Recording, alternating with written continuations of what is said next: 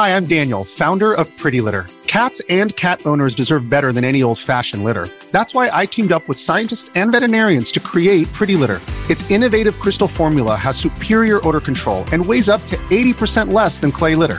Pretty Litter even monitors health by changing colors to help detect early signs of potential illness. It's the world's smartest kitty litter. Go to prettylitter.com and use code SPOTIFY for 20% off your first order and a free cat toy. Terms and conditions apply. See site for details.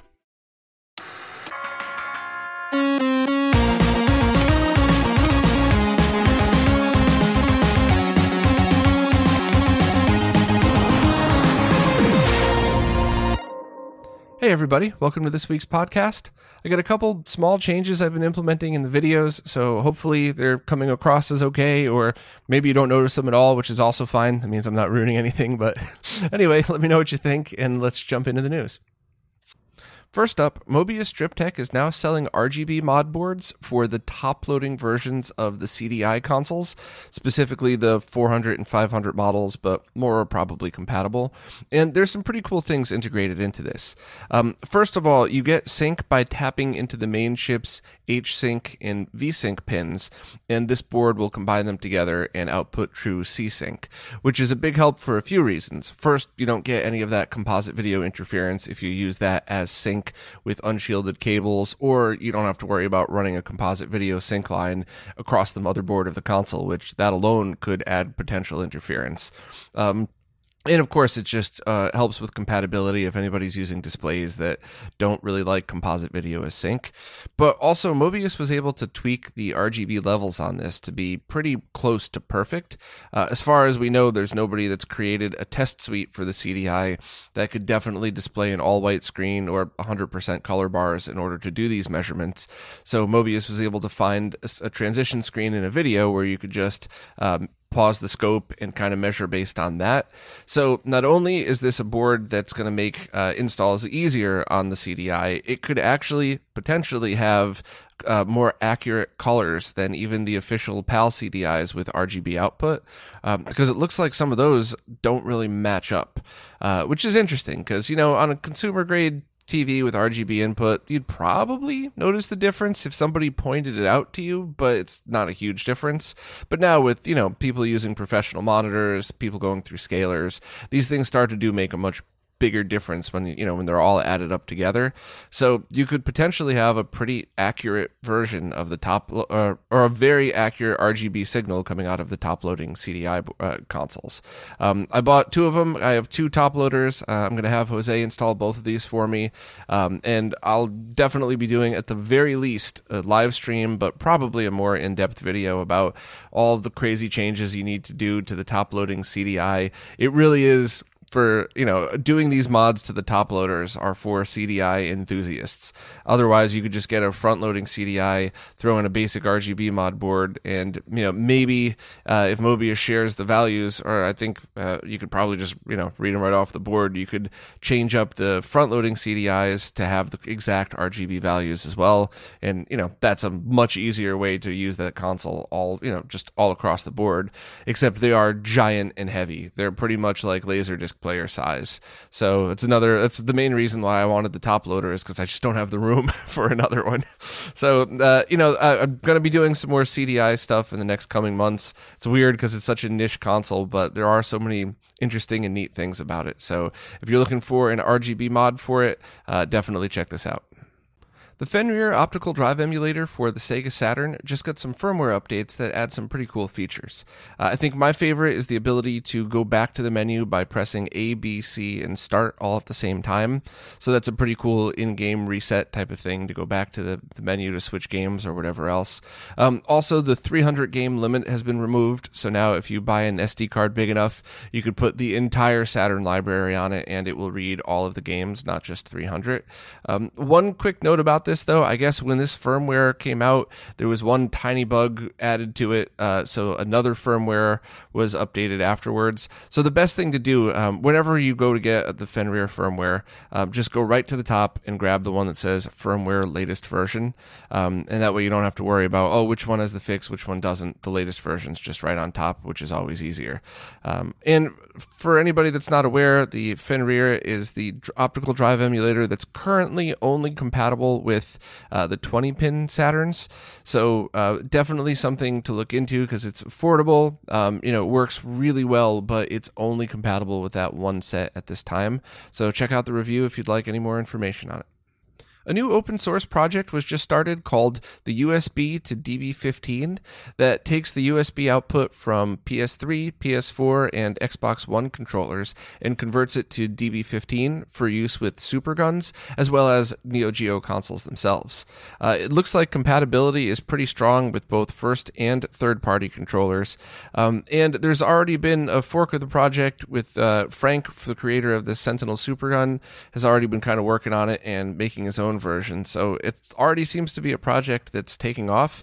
Um, controller adapters are, are, something that's been more and more important over the years because uh, not only just for preference, but for projects like the MiSTer or any kind of super gun where you need to use a specific controller that you prefer on whatever platform you're using. So all of these projects are absolutely welcomed, and I'm certainly looking forward to giving this one a try. I just released a video about the Make Megahertz Xbox HDMI mod, which is an internal digital to digital mod that takes true digital video and audio and sends it out via HDMI. And overall, I really liked it.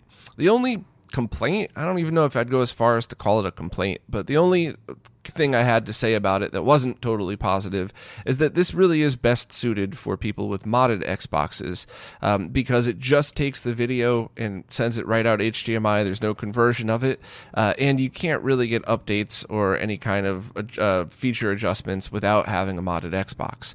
Now, most people probably don't care. Their Xbox is most likely modded anyway, but there are a large group of people out there that just want a, a completely stock Xbox and to use their discs. Um, and you know, every time I, I, talk about one or the other, there's always the opposing sides. But you know, the, that's just the truth. Some people like it modded, some people want it unmodded. And I think for unmodded Xboxes, Dan and Christoph's upcoming kit would probably be better because you don't have to worry about deinterlacing 480i. I'm sure they're going to include the same deinterlacing they do um, on their other kits, which there really aren't too many 480i only original Xbox games. But heck, at least you don't have to worry about it either way. Uh, it's very cool mod. And also, Modern Vintage Gamer did a video about it as well that I really enjoyed. Um, so, you know, if you'd like two different perspectives on it, definitely give them both a watch. But overall, I think one of the biggest factors that you should take into account is cost. Uh, the pre-order price of the kit is 60. Um, after the pre-orders are over, it'll be 80, but that's still the same price as what these component kits and what component video cables like monster cables are going for on eBay. So if you're able to do your own soldering, which I guess it's about as hard as the other HDMI mods, um, I guess probably on par with like the Ultra HDMI. So if you could do that yourself, now you end up with a true digital to digital solution for the same cost as just a component video cable, which is pretty convenient. If you already own component video cables that are quality, not junk, or if you can't do your own modding, it's really something that you would have to think about. Um, if you never use any analog outputs at all, you're just going into a flat panel or splitter into a capture card as well. It's also a pretty big advantage. So overall, I guess check out the video and make your own decision on whether you think it's for you or not, but certainly no real complaints from me whatsoever. John Linneman from Digital Foundry just posted an in depth analysis of the Nintendo Switch port of Ori and the Will of the Wisps, and overall, it was really impressive, especially when you consider how much less powerful the Switch is compared to the Xbox One. And while, of course, you're not going to get the detail of 4K 60, it did look very good in 1080p, and the frame rate was consistently right at around 60 frames per second, with only a few dips here and there. Um, John was also able to go through and get screen- screenshots and video of the actual analysis tools that they used in making this, and it was really cool to see the inside look. So, if you only have a Switch, you don't have a PC fast enough, uh, or you don't have a newer Xbox, or I guess you just want to play on the go, the Switch version is absolutely excellent. And especially for people that game on the Switch itself, I don't think you'd really be able to see it, that much of a difference, if anything, um, between a higher resolution version. So it really would be a great way to play it. I will say though that I was lucky enough to pick this game up on my laptop, which I then connected to my home TV and then used an 8BitDo wireless controller. And I first started out playing it in 1080p 60 because I actually didn't realize that you had to go into the settings to make it 4K. And it looked great, um, absolutely no complaints. But when I went in and switched it to 4K 60, it was incredible. Also, the fan on my laptop sounded like a jet engine the entire time I was playing, but I was super impressed at how much more detail you could get even in just a, when I say just like a, a side scrolling Metroidvania game, because I don't think any kind of detail like that is required for a good 2D game. You know, Super Metroid to me is still an amazing game, and I don't think it would add anything to it if it was an HD other than it would look really cool. I guess it's probably the opposite. It wouldn't, you know, uh, it's not that the, nothing would be taken away from it in a lower resolution. Is probably the better way to say because you could always appreciate nicer artwork. Um, so while if you do have only a Switch or you do plan on playing it in portable mode, um, you know it seems like a, an excellent solution. If you do have the ability to play it in 4K, I would highly recommend it because it's just a gorgeous game. I loved the game itself, um, but the look of it in 4K was super impressive. So um, you know while it's a modern game, not so much a retro game, it is the Metroidvania style, which so many of us retro fans love. So, uh, you know, definitely check this one out. And I think just last week I talked about special editions of this available on the Switch, PC, and the Xbox One. So if you're a super fan, you could pick up one of those. But if not, just the game itself is, is worth playing. The Sega Genesis port of Cave Story just received an update that seems to fix the biggest issue that I personally had with it the save game support. Uh, so, just to go back to the beginning for a moment, the game Cave Story was released well over 10 years ago now, and the developer open sourced the code for it. So, there's been ports to other platforms, and one developer took the time to port it to the Sega Genesis, which is awesome because that was a game that always felt like it would be at home on the Genesis anyway.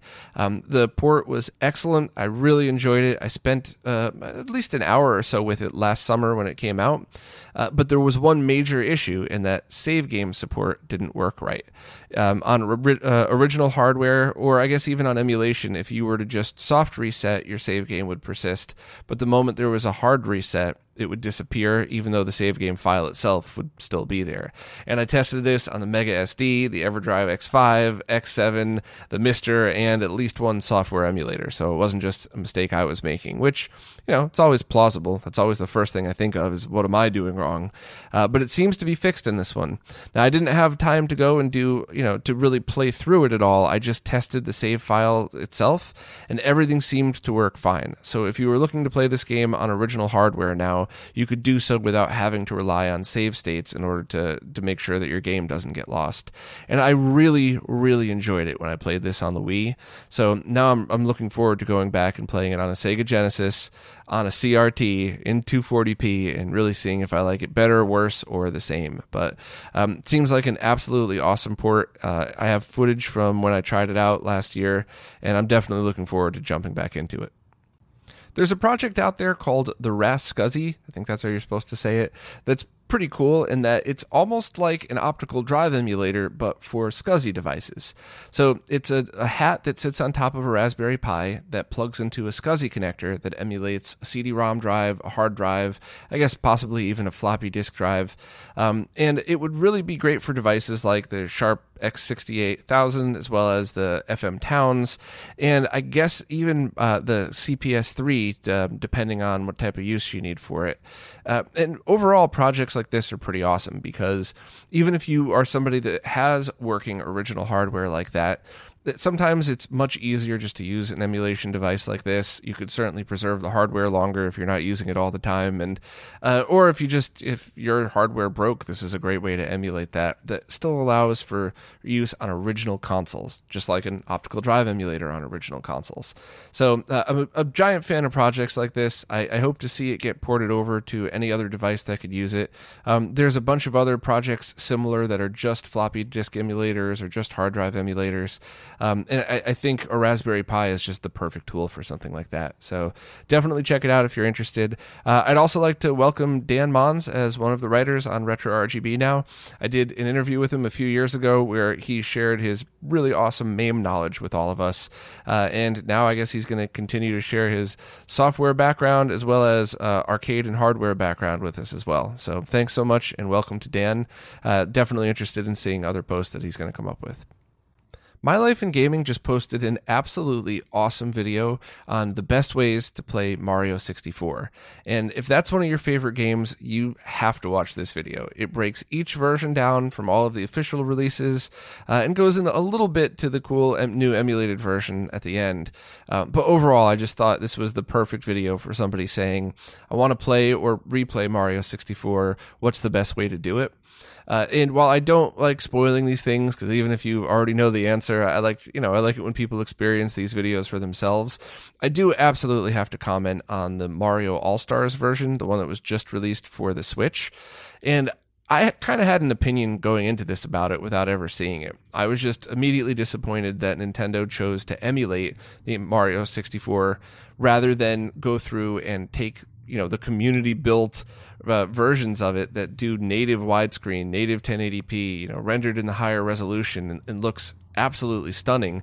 You know, 60 frames per second, even depending on your computer. I mean, it, they really could have taken the time to make an amazing Switch port of the game, but instead they emulated it. And you know, there's a lot of reasons they could have done that. There's anything from budget to how would they address that, you know, the the community version of it. You know, the, their legal team probably would have had issues with that. I, I don't really know, but you know, I I mean, I still am absolutely disappointed that they didn't take the time to do that. But according to Mark, who is definitely my number one go to source on N64 stuff, according to Mark, the uh, All Stars version of it is the best emulated of all of them so far. Definitely better than the Wii and Wii U Virtual Console versions. And based on the footage I saw in their video, it looked great. So, uh, you know, I guess that kind of while it did absolutely change my opinion on it, I'm still disappointed that Nintendo didn't take the time to go through and do an actual port. Maybe they will at some time in the future. Who knows?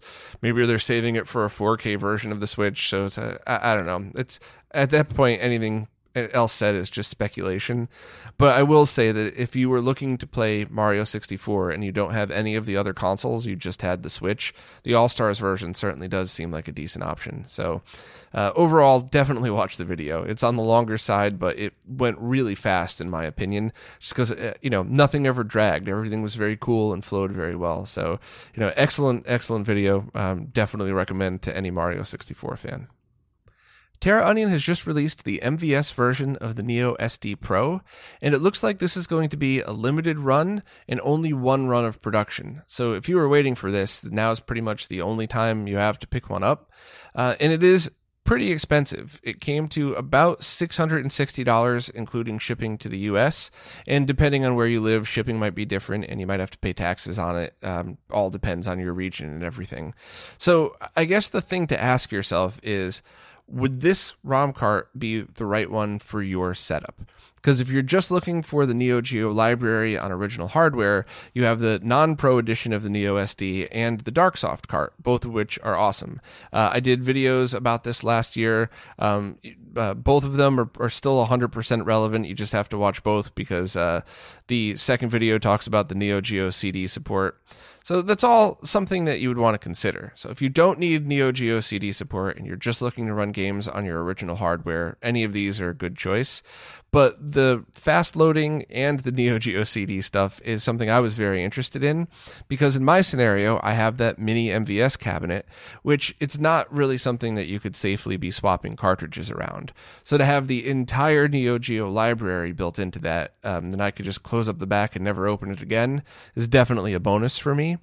Also, the only downside of Neo Geo CD audio through the Neo SD Pro is that it could only be outputted in mono because there's no stereo pins on the cartridge slot to route it through, only mono. So you'd have to have some kind of external mixing option, which Terra Onion uh, hasn't come up with yet. So while that really isn't something that would interest a lot of people on the original hardware, because uh, you know stereo audio is pretty cool, in the scenario of my mini MVS that only has one speaker anyway, it doesn't matter. So I, I wanted to take advantage advantage of that and really be able to enjoy all of them. And to be honest, if you have a stand up MVS cabinet and you want all of the games, including CD as well, this really would be a pretty cool solution for you. Um, now, if you're just looking to play the games, though, you don't even really need real hardware anymore. The MiSTer does a very amazing job emulating this. Uh, you know, little to zero lag depending on what your setup is and you could get a MiSTer setup with the RAM module for less than any of these ROM cards. so that's all something to consider. I know people usually flip out when they hear the uh, expensive prices on stuff, but it's all context. Do you already have an arcade machine or a really nicely consoleized MVS? Do you already have everything else that you need, but you you know you don't own a Neo Geo CD and you want all of this stuff in one place? probably is a good idea. You know, do you already have other solutions or do you already have a ROM cart this might not be something that you would need to purchase. So I would just put all of that into perspective and figure out if this is for you or not. I really grabbed it because I do think it's the best fit for my setup and because I didn't want to miss out on it at another time. So I guess I gotta sell my original Neo SD now if anybody wants it. But um, you know, I, I definitely liked uh, the the Pro when I tested it. I was able to borrow one and test on an AES last summer. But there really are awesome options for everybody. So check out those videos um, and, and check out other options if you'd like as well, and really just pick whatever's best for you. Retro Fighters has just launched a Kickstarter campaign for a wireless version of their Brawler 64 controller. The price is $30 and they claim delivery in December of this year, which I think is incredibly ambitious. Um, if if that is true, that means they've already put the purchase order in for them or something like that because there's no possible way you could have something end in late October and have it delivered in December like that. So uh, I don't know. Maybe I'm wrong. Maybe they have some magical production line, but if you do want to back this, I would have some realistic expectations of when this controller would actually arrive. Uh, but as far as I know, all of the Retro Fighters Kickstarter campaigns has gone well, and it's already funded. So I would certainly feel safe purchasing this one, knowing that it'll most likely arrive. They certainly don't have a bad history. I just saw December 2020 and thought, eh, who wants to take bets on that one? anyway, uh, it is not Bluetooth. It's wireless 2.4 gig RF, so there's potential for it being low latency. However, they have not published any actual latency measurements yet. So I would definitely have a, an air of skepticism with this. I've tested controllers that are over a frame of lag, if not more, wireless, and I've tested others that barely have any lag. So, you know, the last time I mentioned companies uh, posting their their lag test results, I get a lot of negative feedback from that, but I'm not budging on this one. I think that if you're a company that makes something, the only reason that you wouldn't publish your numbers is if you had something to hide. So, you know, feel free to disagree with me all you want, but I'm not backing away from my stance of, uh, you know, as consumers, we should know the stats of the things that we're buying. But lucky, lucky for us, whether uh, companies will actually go through the trouble and test them or not, community members will. So we should have some lag test results on this pretty quickly after they're released. Um, some other options for it: it's uh, 10 hours of battery life. They have a revised Z button with reduced range of motion, uh, and it's compatible with first and third party memory cards. There will not be Rumble card support or Rumble pack support uh, or transfer pack support. Um, and the colors are limited to just a few, not all of the fantastic colors, but uh, they do seem to look really great. There's green, red, blue, uh, and then just the classic gray. Um, and the the dongles that plug in are colored to match as well. So, uh, you know, there's certainly some very good color choices out there. Um, and, you know, Retro Fighters has had a, a pretty decent history. I, I, just hope that any company that's making wireless controllers now, especially for retro, really doubles down on on how much lag is released with it because with the testing methods that the community has getting better and better, people can't really uh, you know hide if they have a laggy controller anymore. So fingers crossed that Retro Fighters really put some work into this and got a low latency wireless controller. Uh, Thirty dollars is a very fair price. So anybody interested, definitely check that out. Continuing all the different N64 related stuff this week, Wrestling with Gaming just posted an awesome documentary on the making of GoldenEye. And it went into detail of how the game was made, um, the developers behind it, the timelines they went up against, and also visually, this was a really awesome video to watch. I really appreciated using the special emulator that was designed for GoldenEye that allowed for HD graphics to be used. Because I think this is one of those scenarios in which having a better visualization of the game was really cool. You know, there's a lot of times where I really think getting the exact footage from the original console presented in the right aspect ratio is the right thing to do. Whereas I think this was about the story of the game, not a technical analysis of the game. So just having really nice looking high def visuals uh, really added to it, in my opinion. Maybe you would have preferred the originals, but you're gonna have to check it out in order to see for yourself. Uh, also, I, I had asked Yahel how he made some of these things just to make sure I got the info out because I thought it was really cool. Um, most much of that footage was recorded from the 1964 GoldenEye emulator. Some of it was uh, actually taken from a channel called uh, Grazil zero zero. I'm I'm saying that wrong. Graslu. Um, my apologies. The link is in there. Um, using the same emulator and the same way of capturing it. Just I guess uh, that channel has some footage towards the end of the game, so it was easier to borrow footage. Um, also, the sweeping shots where like Yahel was put in in the tower and stuff like that were done in Cinema 4D and Blender. Uh, and then, as mentioned in the video at the end of the game, footage of the unreleased Xbox port was actually shown as well. So very cool cool stories to be told. I especially loved the whole story about the multiplayer mode and all that. Uh, good documentary, but visually really awesome to watch as well. So even if you're just slightly interested in any of those things, definitely give this one a watch. I just posted my second interview with Dr. Anthony Bean, aka the video game doc, and we discussed the books that he's written since the last time we talked, as well as just psychology and gaming and kind of a whole bunch of other stuff going on. If you're interested in his work, I have links to absolutely everything that I thought people would be interested in everywhere that these are posted. Um, if you're interested in his books as well, two of them are really focused on uh, other clinicians. And if you are interested in psychology, you might be uh, interested in these as well. But I think the more mainstream books are probably for us nerds listening um, The Psychology of Final Fantasy and of Zelda. And I think anybody who's really interested in those game series and even the slightest interest in psychology would probably get into those as well. Um, you know, Doc, Dr. Bean was really easy to talk to. We, we talked about a bunch of different subjects, and I guess being easy to talk to is probably a good personality trait to have if you're a practicing psychologist. Um, but we kind of went through a whole bunch of different things, and you know, it, it's just always really good to talk to somebody that makes it very comfortable to talk about mental health because I have always pushed back against the stigma of that. And, you know, I've always used, you know, I'm sorry for repeating myself a million times, but I've always used the example of like, if your hand hurts and it won't go away after a couple of weeks, you go to a doctor. Like, no one, no normal person would ever look down upon you for going to a doctor with a physical injury. And I've always very strongly felt the same about mental illness. Like, if something's wrong, talk to somebody. And if you're lucky enough to have a friend group that kind of fulfills that need for you, cool. If you need more help than that, that, then you know just look somebody up and go. And uh, I'm just I'm glad that there's people out there like Dr. Bean and his team that are making this easier for people. The Telos project that he's a part of is, is really focused in locally to him in Texas, but it's another thing of trying to extend mental health to people that need it. And of course, his work in the video game, in the whole video game world, and pushing back against those stigmas is incredibly important for all of us. Because I think anybody that's ever known any hardcore gamers can very and has also been around addiction, I guess, could very easily tell the difference between somebody that loves loves gaming and somebody that's addicted to gaming. But it's very shocking at how many people, even how many uh, healthcare professionals, don't understand that difference. And his team is really pushing the word out there to try to fix all that stuff. So hopefully the interview went well. Um, you know i think i did a better job this time. Uh, like everything else if you don't practice you're not as good at it. And i haven't done as many interviews recently. So every time i listen back at these i always listen to myself and think why didn't i complete that thought better? Why didn't i talk about this instead? You know why did i talk so much in this part? So and i think doing an interview uh, with a psychiatrist i probably doubled down on my like oh no did i screw up? Did i sound like an idiot? So hopefully everybody enjoys it. Um, it is of course course, available as with all the other audio stuff I do everywhere, including Amazon Podcasts, Spotify, iTunes, App, um, Google, everything.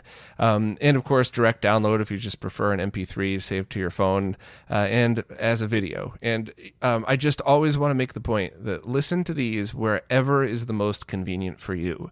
While yes, it's always nice to see you know a bunch of hits on a YouTube video, uh, and I mean this respectfully. I don't care where you listen to it. I'm just very excited excited when people get the content they want the easiest way possible for them.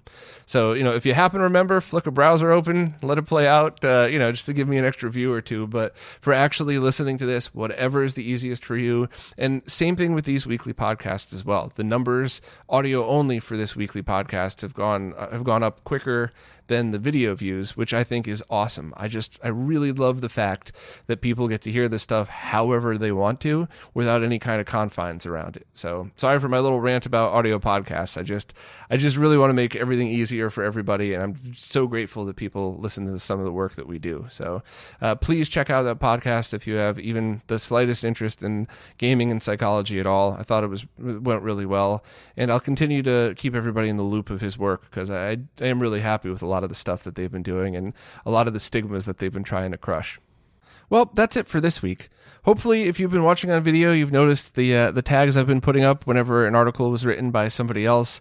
Um, I really have been wanting to try to highlight the writers more and really show some love for everybody that's contributing both to retro RGB and to the retro gaming scene. And I'm always trying to think of different ways to highlight their work and just you know try to say thank you to everybody that contributes. So hopefully the small little things will start to add up, and uh, there's going to be more changes like that. That I'm really just trying to to highlight all the awesome work that people do. So uh, hopefully you either noticed and thought it was cool or didn't notice at all, which is also fine. It means I didn't you know I didn't ruin anything by by changing stuff up. But as always, your feedback is always appreciated. Um, I, I, always try to listen and and adapt to anything reasonable that that I, that's within my skill level. I'm sure there's a lot of other stuff I could be doing that I just don't know how to do. But anyway, if uh, if you have any thoughts, always feel free to to leave them down below.